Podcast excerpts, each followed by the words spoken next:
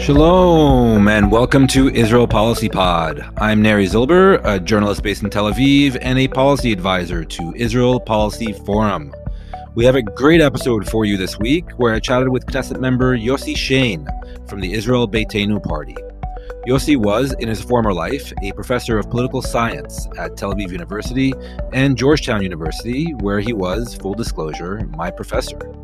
I used this opportunity to talk to Yossi about his transition into the rough and tumble world of Israeli politics, the Ukraine war, Israel's refugee policy, and even Israel diaspora relations.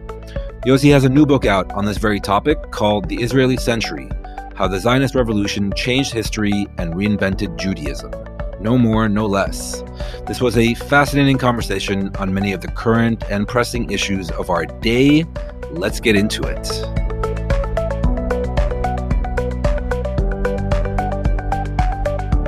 Hi, Professor Shain. Thank you for joining us. It's a great pleasure, Neri. Good to have you. Uh, thank you so much. Uh, so, I think we should start off with a full disclosure to our listeners. Uh, you and I have known each other for about 20 years ever since my time as a young undergraduate uh, at Georgetown University and your time as a professor at Georgetown. Somehow uh, I get older and you still look the same. So I don't know how I don't know how that's fair. Oh, but you're too sweet. I, uh, when you say it's 20 years, I'm just shocked by the fact that uh, you and me the time disappears. So um, it's it's quite remarkable for me to to to remember you. I remember you as a as a student, and here we are, twenty years later. Twenty years later, and talking on a podcast which didn't exist. Yes, twenty years ago. Quite amazing. So, I wanted to start here, Yossi. Uh, you have a new job as a member of Knesset already for. I wouldn't call it a job. It's uh, you know, Max Weber wrote about politics as a vocation. Uh, for me, it's uh, it's a big transformation, as you know. Mm-hmm. After almost four decades in the academy, as the head of the School of Government and International Affairs at Tel Aviv University, and uh, as a full professor at Georgetown for two decades, um, I uh, just uh, the opportunity presented itself to join politics, and I said, "It's an opportunity. I shouldn't skip this time, even though it was this opportunity was uh, pre- pre- was presented to me um, years ago. But this time I said, "Let's do it." So uh, here I am. Uh, it's not a job; it's a it's truly a calling. A calling in many ways. Yes. So I wanted to get into that a little bit. Uh, why why did you choose to take the plunge this time, and why did you choose to go with the Israel Beitenu party, which, uh, as we all know, is uh, the party of Finance Minister Avigdor Lieberman? It's quite simple because I, I I've known Mr. Lieberman from the time he was the foreign minister. When he was the foreign minister, he called on me. I was uh, at the time the head of the School of International Affairs and Politics at Tel Aviv University and just wanted to discuss international affairs. And uh, we became, uh, you know, acquainted, and uh, we we we conducted talks uh, when he was foreign minister, and uh, eventually, years later, um, he uh, asked me to come and join him when he was already in the opposition. Um, again, as an advisor, but very, you know, lightly. And then he asked me to head the team that advised him on how to behave during COVID time.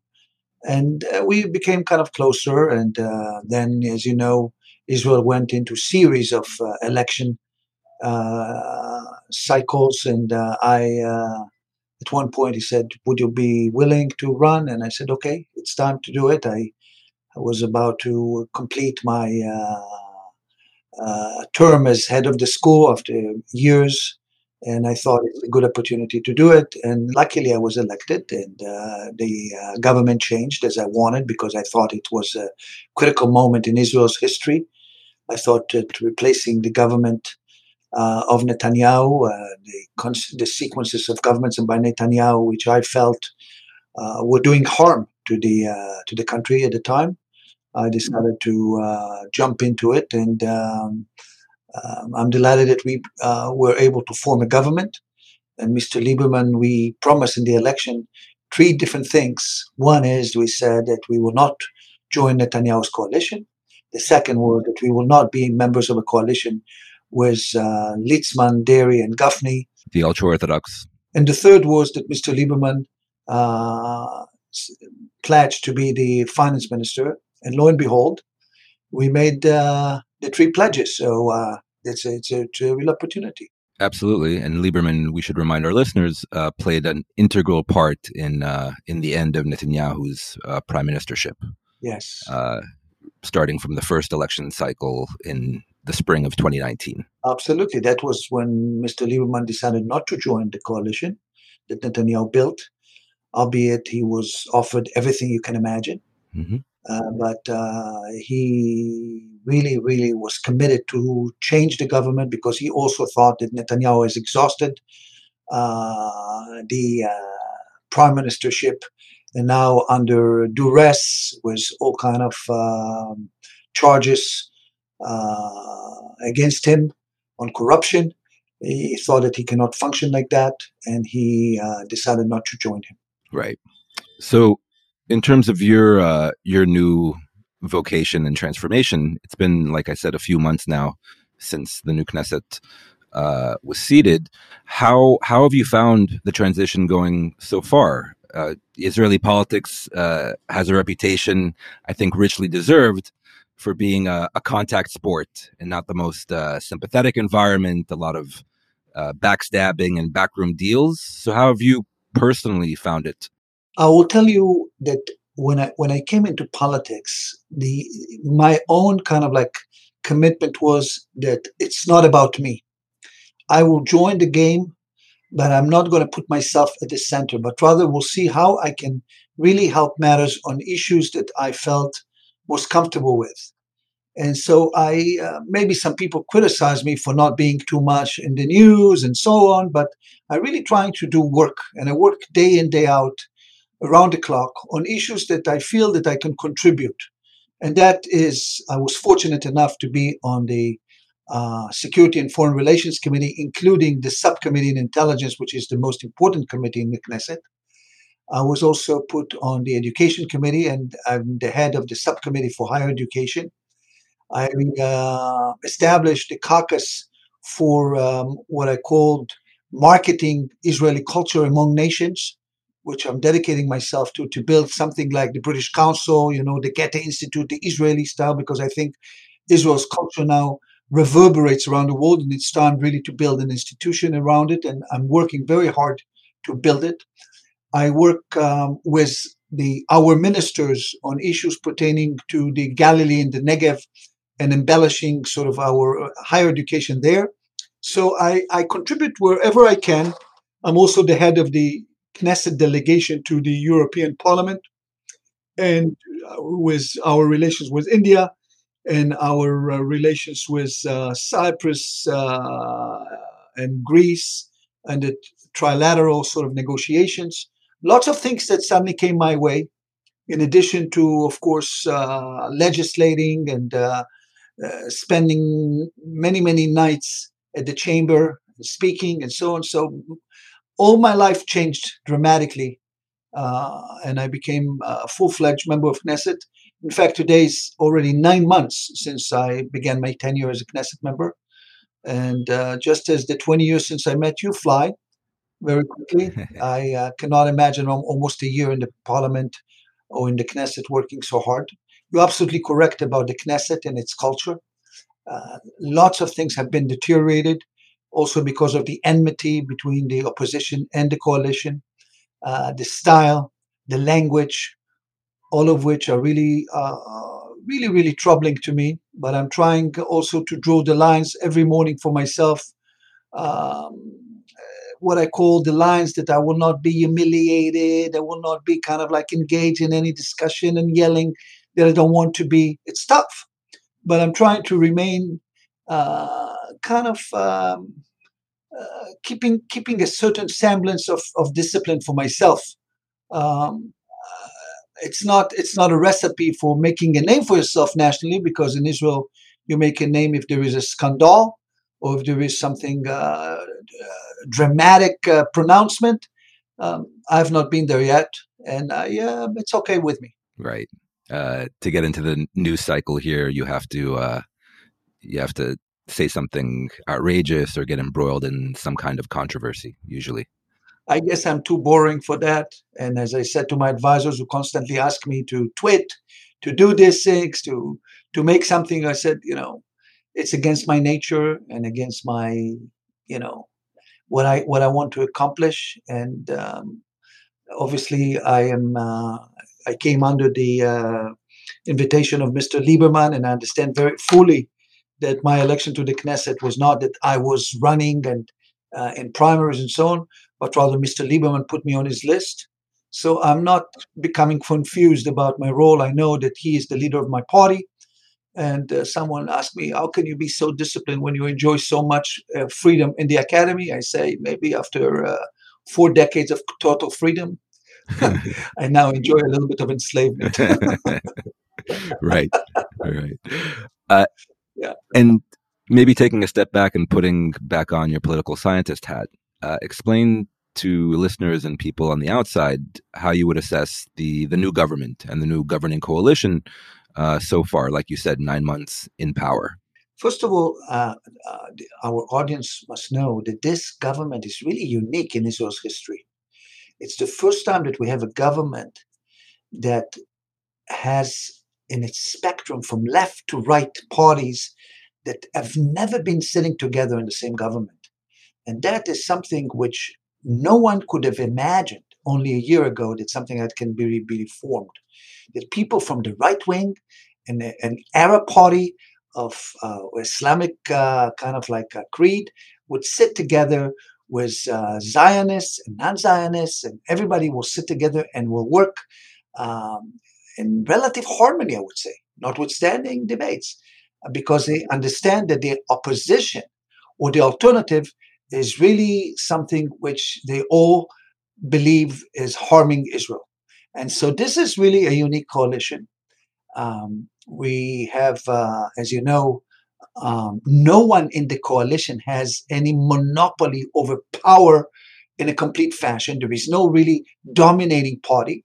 Each party, more or less, has the same power, uh, which also means that all the ministers in the government from all the parties, the eight uh, uh, members or eight uh, parts of this coalition, every part has tremendous power on its own or on her own, but rather not uh, reaching a monopoly. And one way or another, they're working together, which is again something quite unique. How long it will last, it's it's sometimes difficult to note because sometimes you see that uh, clashes within the coalition on issues of ideology, on preferences, and so on are emerging. Uh, but so far, uh, each minister has his own power. The prime minister, who's a powerful personality in all, all governments, is powerful, but he's not dominating all these parties because he himself is at the head of a very small party. And also, he has what they call alternative prime minister or chilufi in Hebrew, which means that he will be replaced in two years in the cycle of elections. So all of this creates a different balance of power in Israeli politics. I think it's surprising a lot of people that this government lasts for uh, in, in, in, such a cohesive fashion, uh, despite the fact that there is no really powerful gravity at the top. A prime minister that can uh, that rather than every minister is a power of his own or her own, uh, and that kind of like the fact that this plurality of powers is working to create a semblance of a governing coalition is quite surprising. Uh, every time there is a crisis or or, or, or uh, disagreements, people uh, speak about the fact that this government will not last. But so far, it lasted. And as I mentioned before, it lasted also because there is no real opposition alternative to this government, or another what I call an alter- an alternative coalition, because it consists the opposition of extreme right, ultra orthodox Likud, and the extreme left of the uh, uh, Arab Party that is uh, anti Zionist by nature, of course, and, and the most um, ardent op- opponent of uh, the Likud. So, this is uh, this what makes this government viable, and this what makes it uh, stable against all odds. Right. And we should also mention that Bibi Netanyahu is still opposition leader, and there's a lot of. Uh... Absolutely. I, I said it before, before we were disconnected, but the fact that Netanyahu is still the opposition leader also gives some assurances that this coalition will last because many parts of these coalitions were part of Netanyahu's coalition before, but they vow never to sit again with Netanyahu. So the fact that Netanyahu created so many enemies to himself, uh, like Mr. Bennett himself, like um, Gideon Sa'ar, the Minister of Justice, Mr. Lieberman, Mr. Lieberman, uh, and others, and or Mr. Gantz, who was with him in a coalition and vowed not to be with him again. Uh, uh this kind of like gives uh, added assurance that this coalition will last because they don't want to be with Netanyahu. Right. So that's a good jumping off point to current affairs and current policies of this Israeli government. And we have to obviously start with the ongoing war in Ukraine. Uh, we're recording this podcast on Thursday, March 17th. Uh, so, in case anything changes between now and when this episode goes up, uh, that's the reason why we didn't touch on it. But really, Israel's policy vis a vis the war has been described as uh, a delicate balancing act, uh, dancing through the raindrops. Um, what do you make of it so far as somebody who who is part of the governing coalition? There has been some criticism in certain quarters that uh, Israel should be a lot more uh, forthcoming in, in, publicly supporting Ukraine and, and publicly uh, asserting its position as, as part of the West and as a U.S. ally. Uh, and this is balanced, obviously, with um, you know the Israeli government's need to to safeguard uh, the country's strategic interests as it sees it vis-a-vis Russia. So, how would you assess uh, Israeli policy vis-a-vis the ongoing war so far? I think your listeners must understand that, of course, Israel is not part of the war, but because of its position, um, which is um, uh, Israel is, a, is, is its number one ally is, of course, the United States, but we also have relations with Russia and Ukraine, and uh, we have um, huge interest in what is happening there also because of Israelis and Jewish populations that we want to uh, assist, and also because we um, are concerned about our own borders and the Russian involvement in the Middle East. So we have to walk very uh, fine balance in terms of our behavior. And there are three issues that we are dealing with. One is humanitarian concerns, and we have huge humanitarian concern what's happening in in Ukraine, and we are committed to help. And we have sent, uh, we are building a, a, hospital there. We have sent many people to assist the refugees. We uh, we take many asylum seekers in Israel. Uh, tens of thousands of asylum seekers will take, many of whom are Jewish, but not only. Uh, half of them are by now not Jewish, so we we we're going to help there. And we have also, of course, strategic alliances we have to see. So, as much as we have sympathy, as Mr. Lapid, our foreign minister, articulated for the Ukrainians, and he condemned the Russian invasion, we also are, our prime minister is, is playing kind of like the role of uh, a mediator of sorts. He's, in fact, the only mediator between Putin and Zelensky. So, that forces him to be a little bit more careful if you want to remain a viable mediator and a respectable mediator, because he also understands the, the interests of Israel we are a country that has a border with Syria, where Russia has a very important role to play. So we are we are really indeed, as you suggested, walking a very fine line. And when you walk a fine line, and when you're trying to navigate between interests and and morality and uh, and and uh, alliances and so on, uh, no one is happy because people like to have kind of like a uh, us versus them mentality. But we see that no country, in fact, is taking this, and Israel is not an empire that can lead the world. We see how Americans have, of course, took a position against the Russian invasion, but also uh, uh are not committed to uh, join the war and are not committed to put soldiers or, or, or on the ground, and are even were reluctant to send ammunition and so on. And we see what happened with Germany, with France, with others. Uh, so Israel is watching what is happening, uh, is not jumping to be leaders in this because we're not an empire. We are not, uh, but we are very much concerned about Ukraine. On Sunday morning, we're talking on Thursday. on Saturday afternoon, excuse me, we will have Zelensky speaking to members of uh, uh, Knesset and ministers. We're waiting for his message. We're incredibly concerned about what happened to the refugees, to the asylum seekers, uh, and we are we are we are eager that this uh, uh, terrible, terrible ordeal will end, and we hope that it will not take uh, much more human toll as it already has been. And we also learn from this war how important it is for Israel to remain strong, to remain sovereign, to depend only on itself, which we do, because this is a dangerous world, and we understand very fully well what it means for a country not to be able to defend itself against aggression or against such a nasty war. So we are uh, looking very carefully, acting very carefully, but not uh, gingerly, as you suggested. Rather, we are uh, seeing what can be done. And our prime commitment, as I said, is humanitarian for uh, refugees and asylum seekers, many of whom are Jewish and Israelis who will remain there. And thirdly, to play a role, if possible, as mediators to bring this into an end uh, and to bring the world into a better place because we see how this is uh, also affecting us vis-a-vis Iran, vis-a-vis our region. We are very, very cautiously moving, but very, very worried about the repercussions of this deterioration. Right, fallout uh, in the Middle East and globally.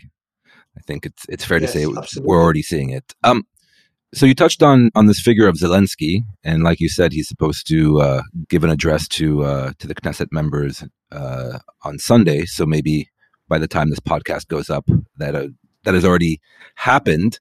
But in terms of uh, diaspora politics, Jewish diaspora politics, which you're an expert on, foremost expert on, um, how would you how would you put the figure of Zelensky uh, in context? Right, he's obviously the president of Ukraine, uh, but also a Ukrainian Jew.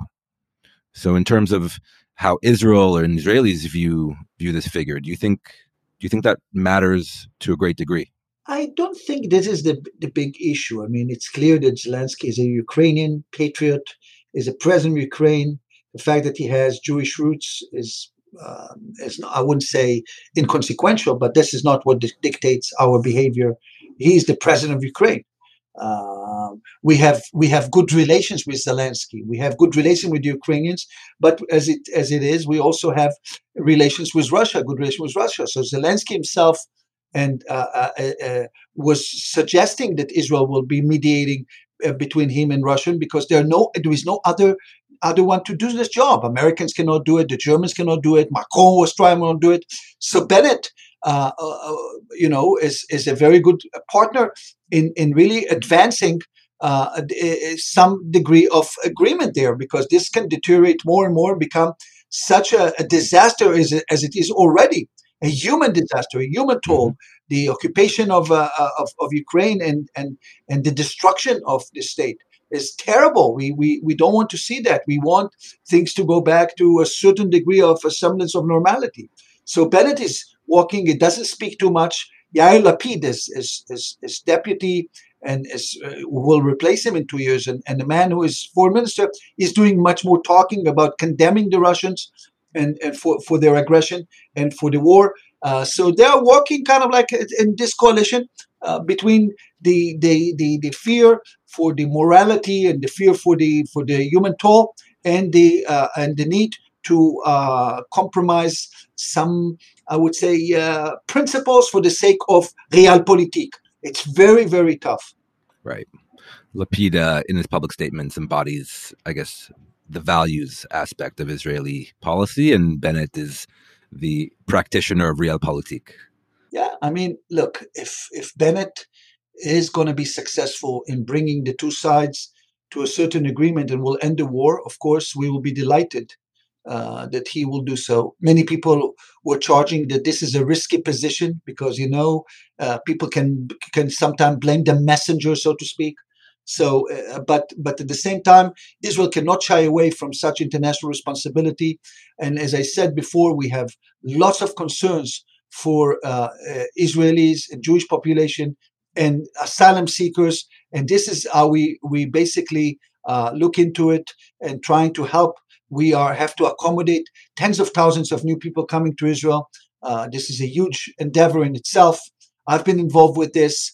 Uh, all of us are being involved with this. Our party, because we are a party that built on uh, former uh, Soviet constituencies and, and who moved to Israel in the big migration of 1990s. This is who we are. So we are all committed to this. And uh, uh, this is our primary concern about the human toll. So, on that point, we've seen, like you said, I think the figures now maybe 10,000 Ukrainians have arrived here uh, after the outbreak of hostilities three weeks ago. And there has been a debate inside Israel about how many non Jewish Ukrainians to allow in.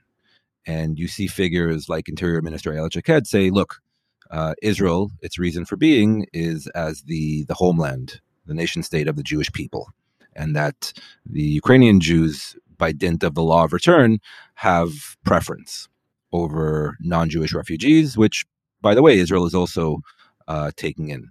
Um, so I wanted to ask you, as as an expert on, like I said, diaspora politics, explain the importance to our listeners of the law of return, because I get asked this question all the time: why why does Israel discriminate in favor, positively discriminate in favor of Jews from all over the world? I think the word discriminate is not a good word. What we have, we have a preference. It's not a discrimination. Israel was built, remember, um, uh, in 19, it was created in 1948, just three years after the Holocaust. And Israel made its creed to become the uh, place of refuge for all the Jews wherever they may be, and therefore enacted the law of return that any Jew who is in danger or seeking shelter will find a shelter in Israel. And the Jew was defined, broadly speaking, someone who had the grandfather Jewish. And that kind of like what the parameters of creating the law of return that Israel is a country of the Jews. It was defined like that by the United Nations in 1947, the partition plan in 1947. The United Nations defined Israel as a Jewish state, and it considers itself a Jewish state, a state for the Jews. So every Jew, whoever, uh, uh, wherever he or she may be, may know that they have a home to come to. So this is our preference, and it always has been. And indeed, if you look at that, it's quite remarkable. When the state of Israel was created in 1948, the number of Jews in Israel was 600,000. The remaining Jews in the world after the Holocaust, after the uh, perishing of 6 million people, Jews in the Holocaust, were at the time, there were 11.5 million, uh, most of whom were at the time, or the, the big chunk was in the United States. Mm-hmm. Now Israel is fast becoming the majority of the Jews around the globe. We are over 7 million Jews now, and we are constantly absorbing Jews from wherever they are and under duress. So this is our mission, and this is indeed the fulfillment of the Zionist idea of, of, of having a, a, a Jewish state. And yet, we also have to be incredibly uh, sensitive to the notion that we are not, as you said, discriminating against non-Jews. In fact, we are taking many non-Jews to Israel as asylum seekers. We are committed to asylum seekers, and but we also understand our kind of like what people, the Americans, used to call absorptive capacities. How much we will take. we are far away from the conflict, and we we have issues to take care of. But we are not in any way shying away from this. And if there were some uh, uh, uh mishandling uh, in the last in the first few days or two three days, these have, come, have gone, and I've been in, in, in Ben Gurion Airport. We're taking every single person who comes to Israel and go on an airplane, comes to Israel, landing in Israel as asylum seeker. We're taking them for temporary refuge, for uh, because they have letters from their families, uh, because they have acquaintances here. We are not going to close our doors. Our policy is open doors for those who are already landing in Tel Aviv or in Ben Gurion. Right. Um, and we should say that uh, aside from the proper olim, the proper Jewish immigrants who who come here by dint of law of return from from Ukraine, uh, like you said, seeking uh, asylum and, and shelter from the storm, uh, there are non-Jews that arrive here, and I think the new policy is uh, anyone who has uh, a relative or an acquaintance here in Israel already um, can come here. That it's not it's not subject to to a quota that they can come here and and be uh, be housed here. Um, I'm curious in terms of the law of return. Is there anything comparable in other countries in the world? In many countries, in fact, we have that. Uh, people just forget. You know, we are an ethno-national country, um, and many countries uh, in Europe, in uh, in Asia and ev- everywhere have this kind of like a uh, position about taking uh, or making preferences for their own nationals as part of the uh, as part of the political body. But make no mistake about it. In Israel, and as we spoke about the coalition before, we have 21 to 22 percent Arab citizens, and and and and now we have a party in the government uh, of uh, uh, that is Arab party for the first time, headed by Mansour Abbas, who's becoming a national leader in Israel. So we we have a, a major uh, a chunk of of Arabs in Israel citizens. I'm not talking about those who were uh, in the West Bank or or in the in, in the Judean as we call it. Or uh, uh, uh, no, we are talking about Arab citizens who are members of the Knesset. Who are now uh, forty percent of the students in, in, in Haifa University, or about twenty percent in Tel Aviv University. These are our Arab citizens. So, uh, and yet at the same time, we want to keep this as a Jewish state by its tradition, by its legacy, by its origin, by its its its its uh, uh, uh language, Hebrew language, and so on and so forth. So uh, this is what it is, and uh, that's why we have to navigate between our commitment to the national law of Israel, which is prescribed this is a Jewish state, and by our commitment to democracy and liberal values and to minorities, etc. And we have to navigate the ship. If we will storm the country, let's say we'll put everybody will be non-Jewish, so the country will lose its character.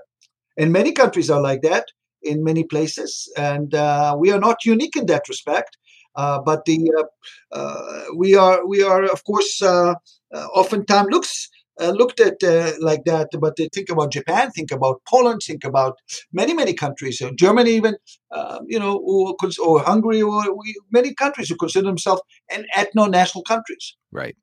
Um, so that's also a very useful transition to uh, our next topic, which is your new book that recently came out. Uh, it's called The Israeli Century How the Zionist Revolution Changed History and Reinvented Judaism. Uh, now I've I haven't had a chance to read the whole book, but from what I've gleaned so far, it has a, a very intriguing and for some maybe a bit of a controversial thesis, uh, maybe especially for those uh, in the diaspora, that and I quote the Jewish center of gravity, cultural, religious, political, demographic, and even economic, has decamped from New York and is now to be found in Jerusalem and Tel Aviv, for the foreseeable future. Yes. Uh, in other words, Israeli sovereignty is the key to the preservation of Judaism and of Jews. Yes. Is, is that a fair sum up of, of the book's main thesis? Absolutely. This is it. Uh, look, we are in a very unique position in a, in a place, juncture in, in Jewish history. The book covers Jewish history from the first temple to now, and especially with uh, emphasis on modernity and the state of Israel showing how, for the first time in history perhaps, Jewish sovereignty informs almost everything which is Jewish and will do so in the foreseeable future in terms of culture, in terms of identity, in terms of religious practices, in terms of, of alliances in world affairs, in terms of our in, internal culture, in terms of literature, Jewish literature, whatever it is. It's being produced in Israel, and in terms of what I call Jewish morality. And you already alluded to it. We cannot in a sovereign state remain what we call with Jewish morality of the liberal Jewish morality of the diaspora, which never had any consequences for power. We have power, and that changes the Jewish existence. Our primary concern is about securing our land, securing our state. And this is now the key factor in Jewish life, not only for the Israelis, but for diaspora Jews who want to remain Jewish wherever they may be. There is no other alternative to idea of Israel speaking on behalf of the Jews. No one, no single organization, not even few organization, who claim to speak on behalf of the Jews with, with authority rather than the state of Israel. This is a unique moment in Jewish history, and everything stems from what is happening in Israel and will continue to do so, not only because, as I mentioned already, the majority of the Jews will soon reside in Israel, but also because of the evolution of the Israelis, the success of the Israelis, the fact that we have become such an important country in international affairs, we have become, think about it, the more we became rooted in our land, we became even globalized in a different fashion. The Jew of the global Jew of, of the diaspora, which many people celebrated as uh, has been as, as, as dissipated as a Jew, but rather the Israelis, the startup nation, the high tech society. We are in a credible position. This is not just to mention a triumphant success of sovereignty vis-a-vis the diaspora, but it's a very interesting evolution which have gone through the centuries. And I, what I do in the book, I show how each time, and the small, I would say the the the uh, the uh, uh, the few years that Jews had sovereignty in the first temple, second temple era was the Maccabees, and now every time the Jews had sovereignty, sovereignty took center stage of Jewish existence. And of course, as I mentioned also, in the old days there was kind of a cycle that Jews have adopted. That they once they have sovereignty, they will, God will punish them and they go to exile and then exile and return. I said that this is kind of like we ended the cycle. The creation of the state of Israel means that there is no more exile as an option for the Jews because the, uh, the, the abolishment of the state of Israel means calamity for the world. It cannot, and, and that's why we are keeping our strength, keeping our borders, keeping our, uh, uh, I would say, dedication to statehood, to sovereignty, which is a key factor in Jewish life today. So, a lot to unpack there. I wanted to ask you know, so getting back to to the Israeli century and the success of the Zionist movement, which some have said uh, is arguably the most successful revolutionary movement of the 20th century. Um, so, just as as prologue, how do you explain the success of the Zionist movement? I think the success of the Zionist century came to begin with with the ability to form a sovereign state in the war of independence this was, as you very well know, and I talk a lot about it in the book, was not a foregone conclusion. Including the United States and others were leery about it. They did not believe that Israel would be able to uh, survive the onslaught of seven Arab armies, which we did. And that kind of created a creed that the Jew is uh, uh, is is no longer surrender to overwhelming power, but rather becoming a new character of the Jewish uh, uh, uh, the Jewish person, which was weak, weak, and and and and and and, and powerless in the diaspora, and now become strong and committed to sovereignty and to exercise his sovereign rights and fight for it. The fact that we have managed to create such a strong army that withstood huge challenges in the 50s and of course during the six day war in which we kind of like uh, overwhelm all the Arab armies, and later on is a key factor in the Jewish success in our time. And that kind of reverberated around the Jewish world and around the world that the Jews have become powerful rather than powerless. This is a legacy that we have, uh, uh, have, have, taken from our uh, uh complete uh, destruction during the Holocaust when we were powerless. No one came to defend us, and the Jews were perishing in concentration camps and, and, and, and, and went to the slaughter, as they call it. Uh, not mm-hmm. anymore. So this legacy of never again is, is, is, the, is the, the creed, is the imperative of the Zionist imperative of Israel. And no more exile. Uh, second is the innovative spirit and the patriotic spirit which was, was created here. Israelis have grown from uh, a small country uh, based on socialism, based on agriculture, to a very advanced uh, country of capitalism and innovation and creation and creativity. And the Israelis are both patriotic and global at the same time, albeit we have lots of problems here. We have, as I mentioned, the biggest challenge we have, in my opinion, is the ultra orthodox who want to pay, pay who want to pay more attention to the study of the Torah than the, than the protection of the state and do not join it. And we have lots of other challenges here. But overall, this idea of having a homeland made the Israelis much more, I would say, secure in the global terms. They travel abroad, but they constantly harken back to the state, incredibly patriotic, coming back and forth. And even the transnational Israelis do not leave the country. In the, in the early days of the state, many people thought it will not last. And many people asked the question who will be the last to turn the light on Israel during the, uh, the days leading to the Six Day War? But I don't think this question is being asked anymore, even though we still have lots of challenges, lots of enemies around. But we also have, in the last few years, incredible amount of new alliances in the Middle East. We signed agreements with the major Arab states, with Jordan, with Egypt, with the Gulf states. Uh, we have enlarged our cycle of friends, even with Saudi Arabia. We're in good terms now.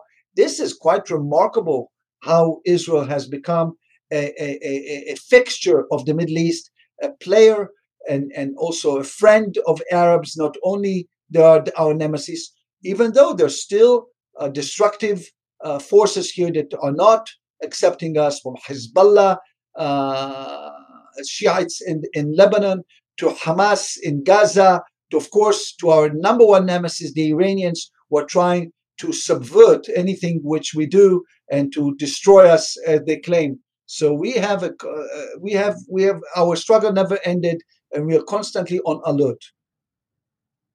So we'll get into the challenges in just one second, but I can already hear uh, the wheels in the mind of our listeners turning and saying, "Wait a minute." Uh, Israel's success militarily, economically, culturally is one thing, but what does that have to do with our future as Jews in the diaspora in America, in Britain? Why does it necessarily follow that Israel's success is key to the preservation of our Judaism? How would you answer uh, those those critiques, which I can already hear from across the uh, the airwaves? There are two questions here to be asked. One is, indeed, as you said, what is the nexus between Israelis and the diaspora? Second, what happened in the diaspora on its own? What happened? If we separate the diaspora from Israel completely, you look what happened. Can the diaspora sustain itself in terms of its identity, Jewish identity, in terms of its security, and in terms of its culture uh, without any component of nationalism? In the liberal states that you mentioned, we have seen a deterioration of affinity, of kinship affinity, because once you are a liberal a Jew in America who was successful, you intermarried. You do no longer keep uh, Jewish neighborhoods intact because um, this is not what it's all about. You go to school. You you you are you're forgetting who you are. The kinship ties have deteriorated, and therefore Israeli nationalism and Israeli identity is becoming an important component of enhancing and keeping your identity while abroad. And we have seen it with Birthright Israel. We have seen it for a long time that Zionism has built Jewish organization. There is no really strong Jewish organization today that has not a Zionist creed.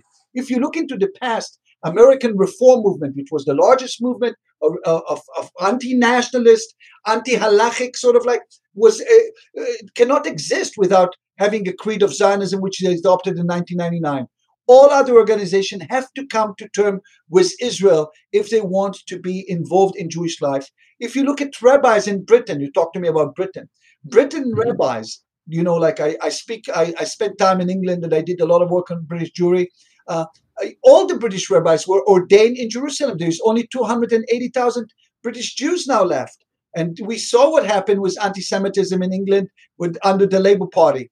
We see what happened in France when Jews are being attacked because of anti-Semitism, of radical Islamism, and, uh, and, and, and, and Mediterranean Jews or Middle Eastern Jews are very much connected to Israel. Israel is the key component of their identity. There is nothing else or nothing stronger than this. There are, of course, ultra Orthodox Jews who are completely committed just to religiosity, to the to the very strict practice of halachic, halachic life. But again, they cannot provide an alternative of identity to the most Jews in the Western civilization. And therefore, Israel is the key component.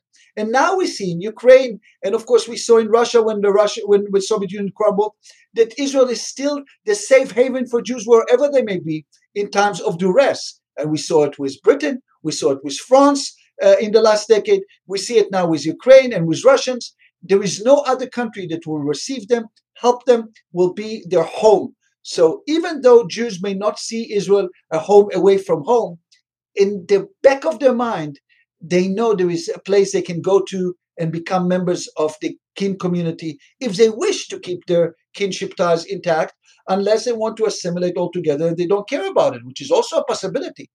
Uh, so this is where it is. It's very tough to maintain liberal Jewish organization financially, organizationally, uh, uh, uh, in, in, in, in, the countries you have mentioned. Okay. Um, so looking ahead, you write about the five tribes of the 21st century Judaism. Uh, this harkens back to former President Reuven Rivlin's uh, famous Four Tribes speech about the different uh, segments of Israeli society, whether mainstream Zionist, uh, religious nationalist, uh, ultra Orthodox, and the Arab Israeli tribe. Uh, so you added a fifth, which is the diaspora. And looking ahead, you you write that you know in order to achieve a sense of community and coherence rather than chaos, uh, all these five tribes have to come together and build a future together. So, in terms of the Tachlis operative plan, what would that look like moving forward? Look, the, the tribes I was talking to is first of all related to the divisions that we have in Israel and are, are challenging the Israeli century. And but uh, one is, of course, the ultra orthodox. We see the growth of the ultra orthodox families with 6.8 kids per family per woman. And this is the number one challenge, in my opinion, of the Israeli state. Because in their creed, they are anti statehood, anti uh, secularism, anti modernity. And we have to uh, come to terms with this. And how we're going to work this out is a huge challenge, which I work on in the Knesset. And this is a, a big tribe that is growing. It's now comp- comprising of about 16% of the Jewish population in Israel. And this is a huge challenge how we incorporate Orthodox into modernity. The second tribe, which is, of course, uh, the as you talked about, the Arab Israelis, many of whom are undergoing what I call processes of Israelization.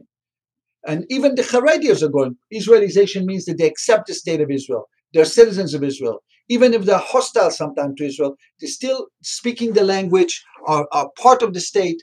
And, and, and the big question is whether they will develop uh, uh, uh, I would say, a position which is uh, anti-state or rival to the state to the degree that they want to create their own autonomous life and separating from the state. We have to fight that. We and we have been fighting it quite, uh, uh, I would say, effectively. The third tribe has been uh, the uh, tribe of the religious Zionist tribe in many ways. Those who are, uh, are, are trying to separate from the diaspora, are trying to be kind of like ardent nationalists, not accepting foreigners, not accepting universalism, and this is, I think, is very very dangerous uh, to us. I think these voices are, uh, uh, are are dangerous to the well-being of a modern state of Israel. they are uh, too particularistic. They don't understand universal creeds. And we are also seeing them in the Knesset gaining momentum. But we, uh, uh, we also see how religious Zionists have split.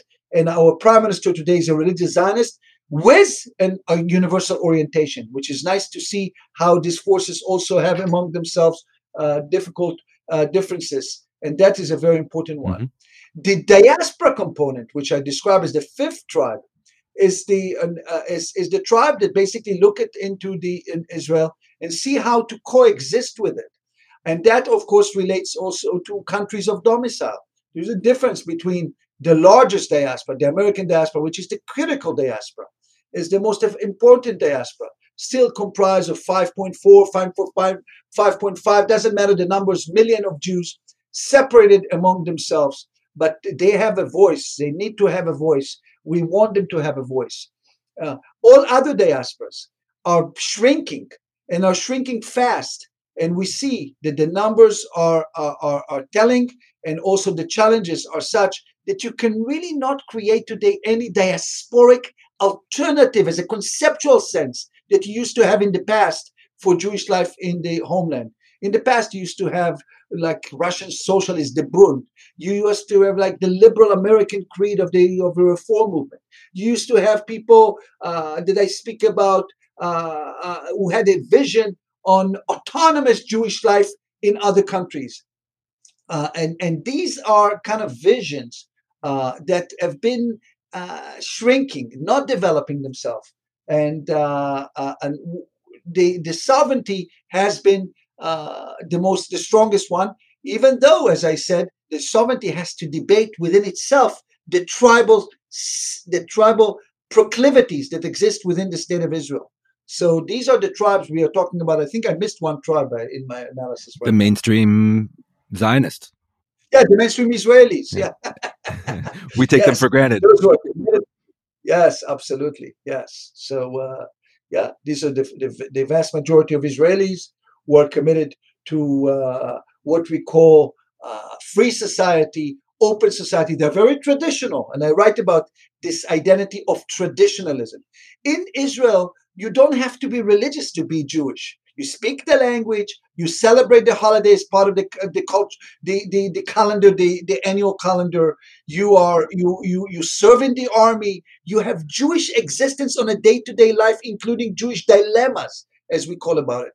This is not what it's. It, it, this is not what happened to what we call secular Jew in the diaspora, because he or she will have to deal with intermarriages, will have to deal with skipping identities. They don't have a Jewish language even even in terms of as I write about, I have a whole thing about the pr- production of Jewish culture. You see, Jewish literature today is mainly Israeli literature.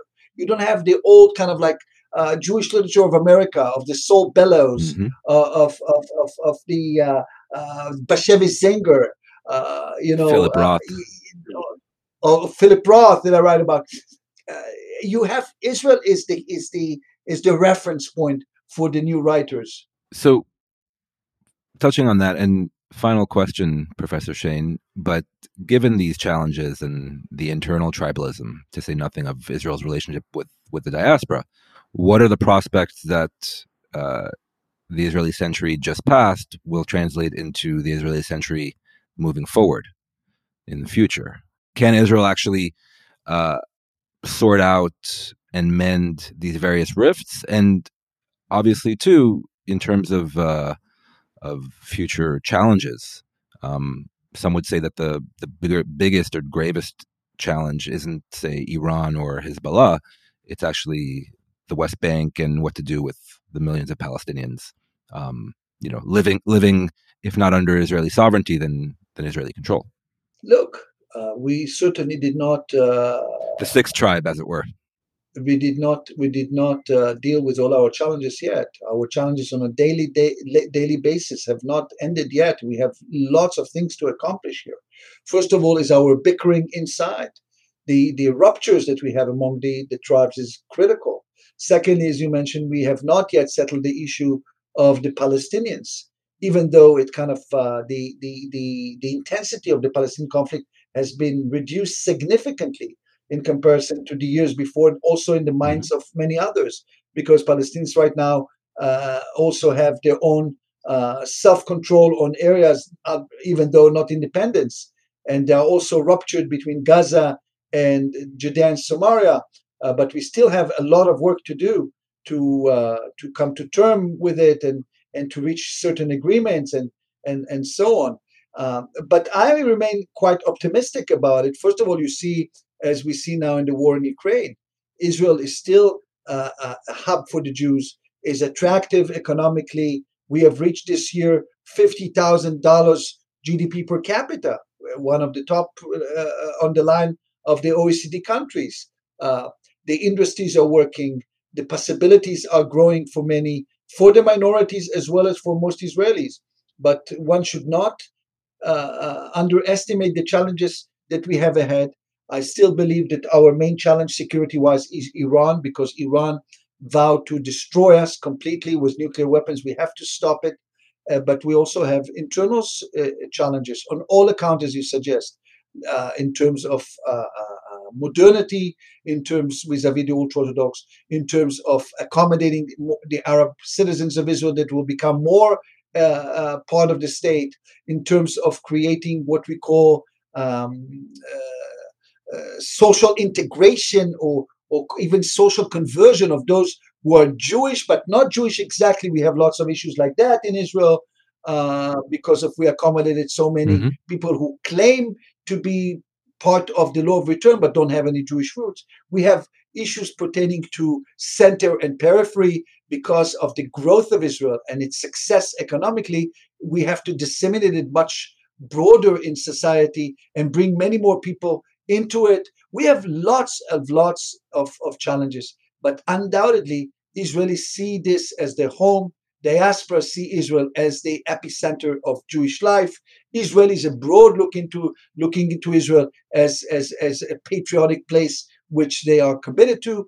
Uh, something has happened here. Mostly, however, as I suggest, our internal division is what is worrying me more than anything else about our ability to keep the cohesion that needed to fight the uh, those who are not interested in keeping us alive as a state.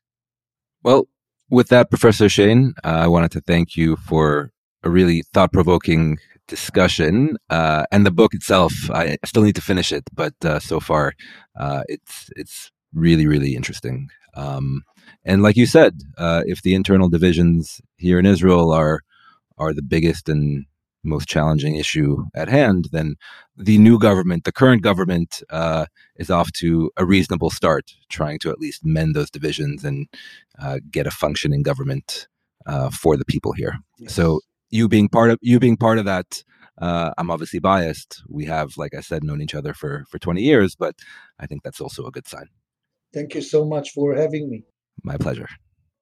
Okay, that was Knesset member and professor Yossi Shain. Many thanks to him for his generous time and insights, and for his kind words to a young college sophomore all those years ago. Also, thanks to our producer Jacob Gilman, and to all of you who support Israel Policy Forum's work, including this podcast.